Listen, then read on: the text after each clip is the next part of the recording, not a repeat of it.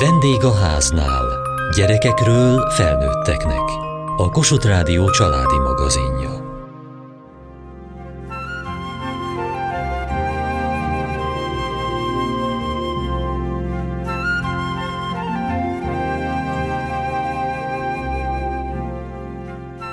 Sokszor nehéz a gyerekeket a képernyő elől a természetbe csalogatni. Pedig kisimítja a lelkünket, ha kijutunk a kertbe vagy egy kiránduló helyre, és ilyenkor beszélgetnünk is könnyebb. Mindig irigyeltem azokat, akik jól ismerik a fafajtákat és a mezei virágokat.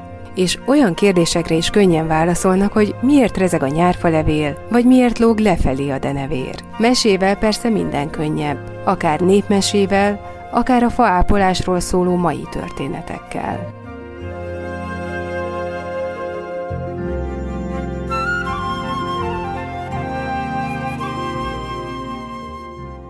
Ez még anyukám mesélte, mert olyan pici voltam. Egy borostyán levelet fogtam így a kezembe, és akkor így néztem sokáig, és akkor anya megkérdezte tőlem, hogy, hogy mit látok benne, és mondom, ez tökéletes. Kisebb korában meg is állt mindent megcsodálni, kis katica bogarakat, tényleg bármit, amit szembe jött. Most már inkább csak az érdekesebb mondjuk egy szarvas bogára, hogyha ilyesmit látunk, akkor elcsodálkozik. Pillangókat nagyon szeretjük. Ön tud válaszolni ilyen kérdésekre, hogy miért nem rak fészket a bagoly, vagy miért lefele lóg a denevér? Fejből nem, de ott az okos telefon. Hány éves vagy? Három. Nagyon ügyesen mutatod az ujjaiddal. Három. Jársz már óviba? Még nem. Két virágutat nagyon szeretem. Melyiket? Két. A kéket? Igen, és Ági mumánál van. Meg szoktátok nézni a virágokat? Igen. Mit szoktatok csinálni a virágokkal a nagyival? Locsolni szoktunk slaggal, vagy kannával. A madarakat szoktad hallgatni? Igen. Csip, csip, csip. És van olyan madár, amit már esetleg látták közelről? Leszoktak repülni a magastól. Itt például mászkálnak körülöttünk madarak. Ezeket már láttad máskor is? Igen, galambok. Milyen hangot adnak a galambok, hallottad már? Csip, csip, csip. Bú.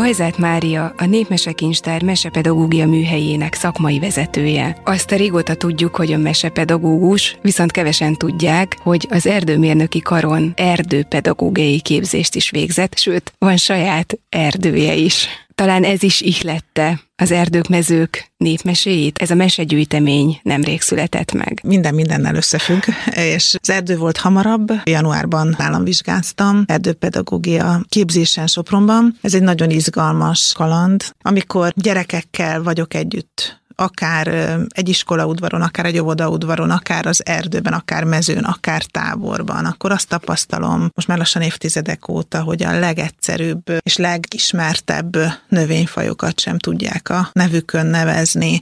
Amikor egy erdőben sétálunk, akkor a fenyő az egyetlen fa, amit minden gyerek a nevén nevez, már az akác neve is kihívást jelent. Nagyon sokszor a gyerekek nem mernek hozzáérni egy gombához, nem merik levenni az okniukat a sejmes füvön, a harmatos füvön.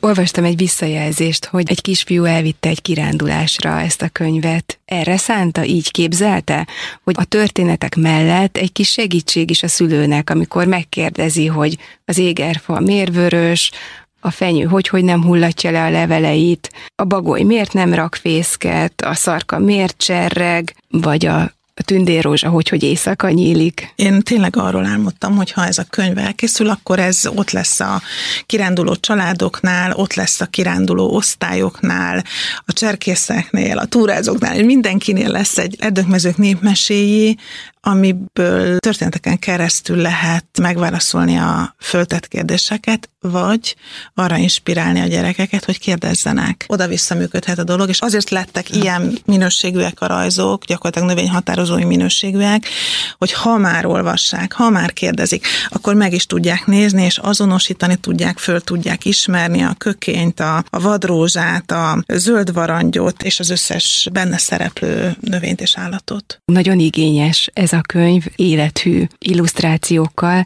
és tényleg olyan a formája, mint egy kis növényhatározónak. Vannak is benne információk a mesékben szereplő növényekhez, állatokhoz. Írt egy kis rövid, de nagyon izgalmas, érdekes ismertetőt. Vannak benne kis feladatok, mondjuk, hogy perdőj körbe, változ lepkebábbá, majd csodálatos lepkévé, aztán változ vissza gyerekké, mondókák, mondóka részletek és találós kérdések is. Olyan játékos feladatokat tettem bele a könyvbe, amit gyerekekkel végigjátszottunk nagyon sokszor, kipróbáltunk, számukra ez örömet és élményt jelentett, és lehetőséget arra, hogy tényleg kapcsolódni tudjon az adott mesében megjelenő növényhez, állathoz, vagy akár a csillagos égbolthoz. A műhelyünk és az ország sok-sok óvoda pedagógusa segített egy kértő éves kutatást elvégezni. Azt kérdeztük a gyerekektől, hogy mi a kedvenc meséjük, és a megkérdezett több mint 1500 gyerek 87%-a animáció animációs filmet nevezett meg. Ennek többek között az az oka, hogy nagyon-nagyon keveset olvasnak a szülők, nagyon-nagyon kevés történetet hallanak a gyerekek. Abban reménykedem, hogy egy ilyen gyönyörű könyvet, amire bátran mondhatom, hogy gyönyörű, hiszen nem én vagyok az illusztrátora, hanem Ónya Olá Dóri és Endrödi Kata, aki szépé tördelte. Ha kézbe vesznek, akkor hát ha kedvet kapnak arra, hogy, hogy kimenjenek és, és kapcsolódjanak a világhoz.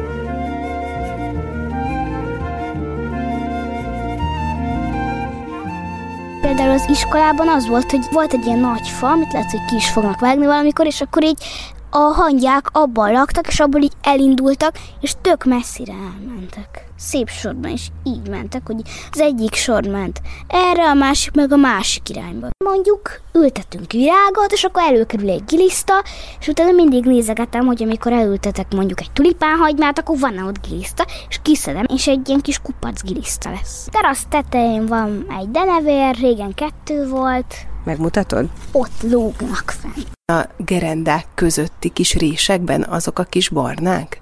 Igen, kis barna, barnás szürke, ilyen kis hosszúkás szörgomócok. Vannak cinkék minden évben, mert egyszer a postaládánkba beköltöztek a cinkék, és kitelepítettük őket, és tettünk oda egy cinkéodat, és azóta minden évben jönnek, idén két család is jött. Kétszer is voltak kis cinkék? Igen. Milyenek voltak? Hát először úgy néztek ki, mint a giliszták, de utána ilyen törpecinkék voltak. Nyitogatták a csőrüket mindig, amikor benéztem, meg amikor, amikor nagyobbak lettek, akkor kinyitottam a tetejét, akkor repülni próbálkoztak, mert kitárták a szárnyukat.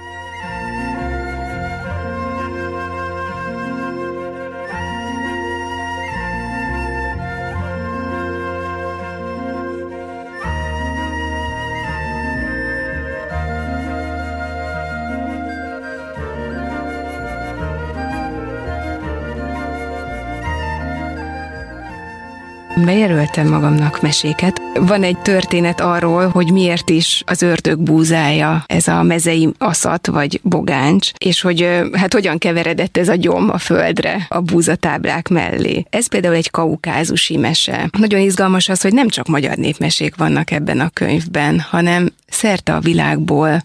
Altáji népmese, krími legenda, mongol mese, udehe mese, szibériai erdélyi szász mese, Dél-Amerikából vannak történetek, Dél-Afrikából vannak történetek, tehát tényleg a világ minden tájáról igyekeztem meríteni. Van ennek a könyvnek egy nagyon szép íve. Alulról indulunk a füvektől, és akkor a bokrokon, az erdőállatain, csúszómászókon át, vízi állatokon át jutunk el a fákig, az erdőig, sőt, egészen a, a tejútig, a göncölszekérről is van mese. Hogyan válogatta ki azt, hogy milyen mese szöveget használ fel? Ugye ezek a történetek különböző szövegváltozatokban léteznek. Ez egy nagyon-nagyon-nagyon fontos szempont volt, hogy melyik szövegváltozatot válogatom. Például a nyárfáról betettem egy finn legendamesét, és betettem egy magyar legendamesét is. Egészen másképp magyarázza a finn hagyomány a, a nyárfa rezgésének az okát, mint a magyar hagyomány hagyomány, és a magyar legendamesék közül választhattam volna három-négy másik változatot is, azonban a, a másik három szövegváltozatban annyira sok ismeretlen szófordulat, ismeretlen kifejezés volt. Ez a változat az az volt, hogy akár egy négy-öt éves gyerek is be tudja fogadni. Bár azt hozzáteszem, és ezt mindig nagyon fontosnak tartom elmondani, hogy attól, hogy egy gyerek nem ért minden egyes szót egy mesében, attól még az érzelmeire a történet hat, és nagyon-nagyon gyakran, hogyha involválódik a történetbe, érzelmileg bevonódik, akkor még egy négy-öt éves gyerek is képes a szöveg összefüggésből, a kontextusból következtetni a szó jelentésére.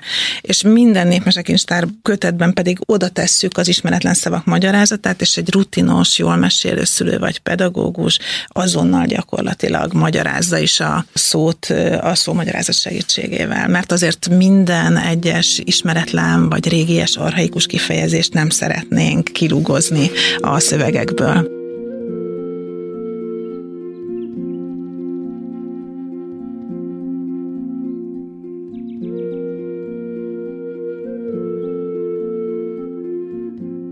A nyárfa, magyar legendamese. Egyszer Jézus Krisztusnak el kellett rejtőzni az ellensége elől. Nem volt egyéb menedéke a pusztán, csak egy nyárfa. Fölment arra, és meghúzódott az ágai között. Hanem a nyárfa megijedt, széttárta az ágait, és Jézus Krisztus megtalálták az ellenségei. Akkor azt mondta Jézus, No, te nyárfa nem rejtettél el engem, ezen túl télben nyárban reszkes. Azóta reszket a nyárfa télen-nyáron, és olyan szomorúan zúg, mint a valami nagy bánata volna.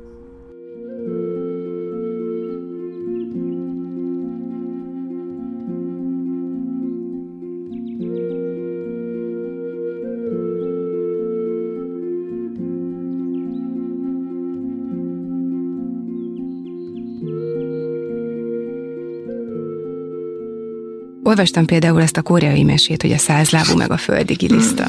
Hogy ők ugye miért nem házasodtak össze. Ennél a mesénél az jutott eszembe, hogy kell, hogy minden történetnek legyen valami életre szóló, útra való üzenete, hát vagy elég, figyelj, hogyha én... itt ezt meglátjuk, ezt a történetet, hogy miért vannak ők rosszban. Mindegyiknek van életre szóló üzenete. Mindegyiknek van, és a százlábú meg a földi listát például biztos, hogy, hogy bevinném egy olyan csoportba, ahol a fiatal felnőttek a párválasztás előtti kérdésekkel foglalkoznak a százlábú meg a földi giliszta az arról mesél, hogy mind a kettő keresi a kifogásokat, hogy miért ne köteleződjön el a másik mellett, miért maradjon szingli, miért maradjon a saját életében. És a végén ugye annyi kifogást találnak, hogy a, a mese vége az az, hogy elmaradt a lagzi, oda lett a szerelem. De ez akkor inkább már egy másik korcsoport, mint ez az óvodások, kisiskolások, akik ezzel a könyvvel kirándulnak. Igen, igen, hogyha ezt, ezt a vonatkozását nézed, akkor, akkor ez egy másik korcsoport, és hogy a mesébe pont ez ez a gyönyörű, és a népmesében pont ez a gyönyörű, hogy ezer rétege van, és el tudom mesélni a százlábú meg a földi giliszta történetét az óvodásnak, és akkor a százlábú meg a földi giliszta a lényeges, és el tudom mesélni egy mama hotelben élő csoportnak, aki még csak véletlenül se akar elköteleződni, és állandóan azt keresi, hogy mi a baj az egyikbe, és mi a baj a másikba, és a végén oda érkezik, hogy elmarad a lagz, és oda lesz a szerelem.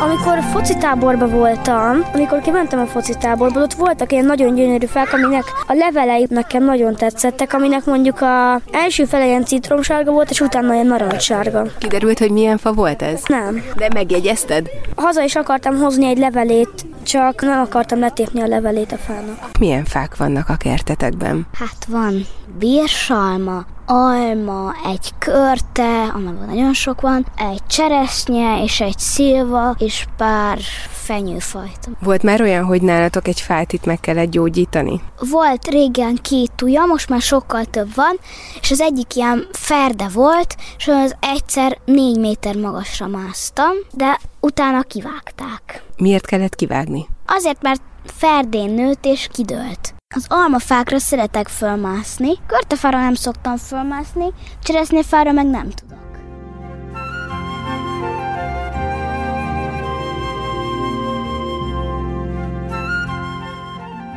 Kezemben van egy mesekönyv, a Fák bajnokai, ami nem csak a fákról szól, hanem a fák gyógyításáról is. A szerzője Börzsei Bence, aki faápoló. Ezeket a történeteket igazából a mindennapi munkánkból vettük. Talán nem gondolunk arra, hogy nem mindegy, hogy meddig fut fel az a szép borostyán arra a fatörzsre. Rengeteg fahiba és érdekesség alakul ki a fákon, pláne így a lakókörnyezetünkben.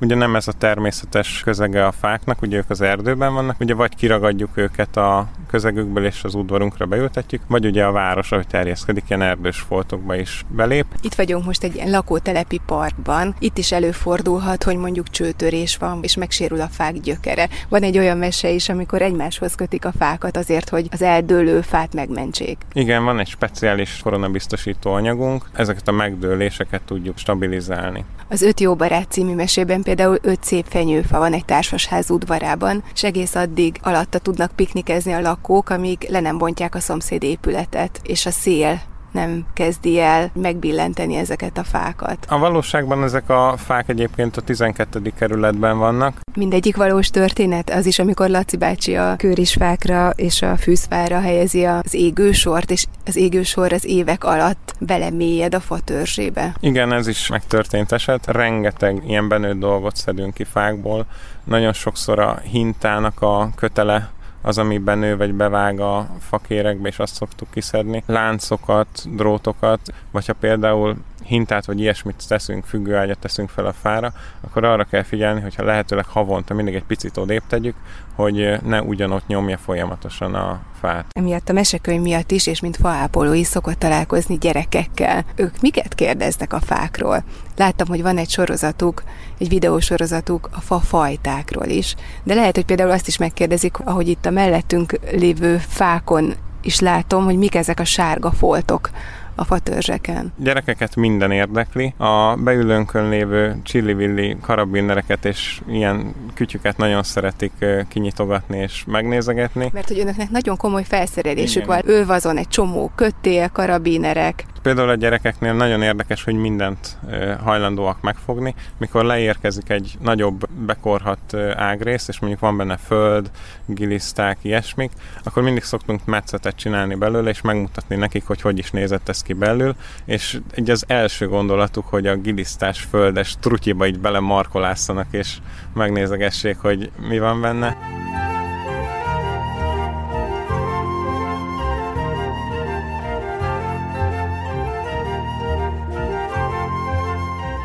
Egy magas kör is alatt állunk, ez egy nagyon szélsőségtűrő fafaj, tehát olyan nagy gond ezzel nem lehet. Ami nagyon érdekes mindig a tövénél, Budapesten vagy így lakóterületen a legtöbb fának van egy vonal, olyan 25-30 centi. Igen, olyan, mint hogyha addig át volna a víz.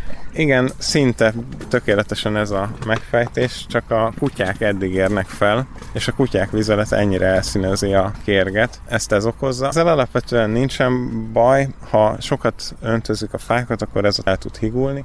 És ezek a zöld foltok, mintha ilyen kis penészfoltok lennének a fán. A moha és az úzmó jelenik meg a kérgen ugye nagyon gyakran. Ezek nem károsítják a fát, hiszen nem mennek át a kérgen, viszont nagyon jó indikátorok, mivel a levegőből vesznek fel tápanyagot és vizet is, nagyon érzékenyek arra, hogy tiszta legyen a csapadék és a körülöttök lévő levegő. Tehát az ilyen jellegű foltok, azok pont azt jelentik, hogy egészséges a fa, vagy a levegő. Igen, igen, hogy tiszta a levegő és a, a ráhulló csapadék. Az is nagyon izgatja a gyerekeket, amikor ilyen ragacsos válladék jön ki a fatörzsből, ez a mézga. Azt mindig megkérdezik, hogy ez micsoda. Igen, a mézga az egy teljesen klassz anyag, ha bármilyen sérülés éri, főleg a gyümölcsfákat vagy a csonthéjas fákat, akkor ugye ez kitölti ezeket a sebeket. Ha bármi berág, akkor ugye automatikusan azon a lyukon megpróbálja kinyomni a, a berágó károsítót a növény, vagy ha bármilyen repedés történik, akkor is előjön ez az anyag. Tehát ez egy ilyen sebtapasz, egy ilyen természetes sebtapasz a fa részéről? Gyakorlatilag igen. Ha valamilyen extrém stressz éri a növényt, például nagy volt az asszály, vagy valami ilyesmi történt, akkor is kigyöngyözhet ez a, az ágakon, de meccés után is előjöhet ez. De alapvetően ennek mindig örülni kell, hiszen jó a vitalitásra a fának, és tud védekezni, és tud reagálni arra, hogy őt valami érte. Mi a tapasztalata, hogy ismerik a gyerekek egyébként a fafajtákat? Tipikusan a tölgyet, a hársat, a, a nyírfát, ezeket a könnyebben felismerhető fafajokat nagy pontossággal el szokták találni a legkisebbek is. Az, hogy a hárson belül a kis levelű, nagy levelű ezüst hársat, hogy különböztessék meg, az már nem szokott nekik menni, és sokszor meg is lepődnek, hogy ennyiféle hárs van még a hársak között is, de hát ugye folyamatosan tudnak tanulni, és vele lehet ebbe jönni. És egyébként hogyan lesz valakiből faápoló? Ő hogyan szeretett bele a fákba? Én erdésztechnikusként végeztem, viszont úgy éreztem, hogy kevesebb fával, gondosabban tudunk foglalkozni. A felmenők között is volt, aki a fákkal foglalkozott, erdész volt. Hát igen, én harmadik generációs erdész vagyok. A nagypapámnak jelenleg csemetekertje van, és az édesapám erdész volt sokáig, és én is ebben nőttem fel, és egészen kiskorom óta az öcsémmel gyakorlatilag jártuk az erdőt.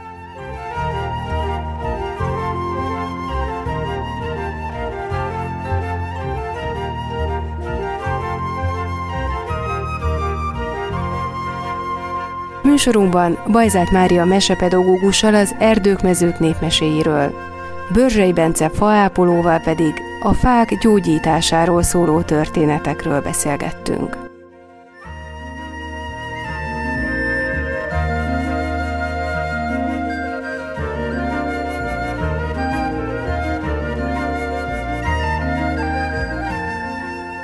Kövessék műsorunkat podcaston, vagy keressék adásainkat a mediaclick.hu internetes oldalon.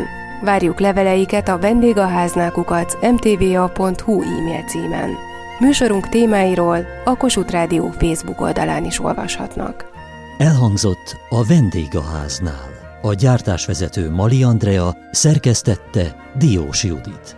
A felelős szerkesztő Hegyesi Gabriella.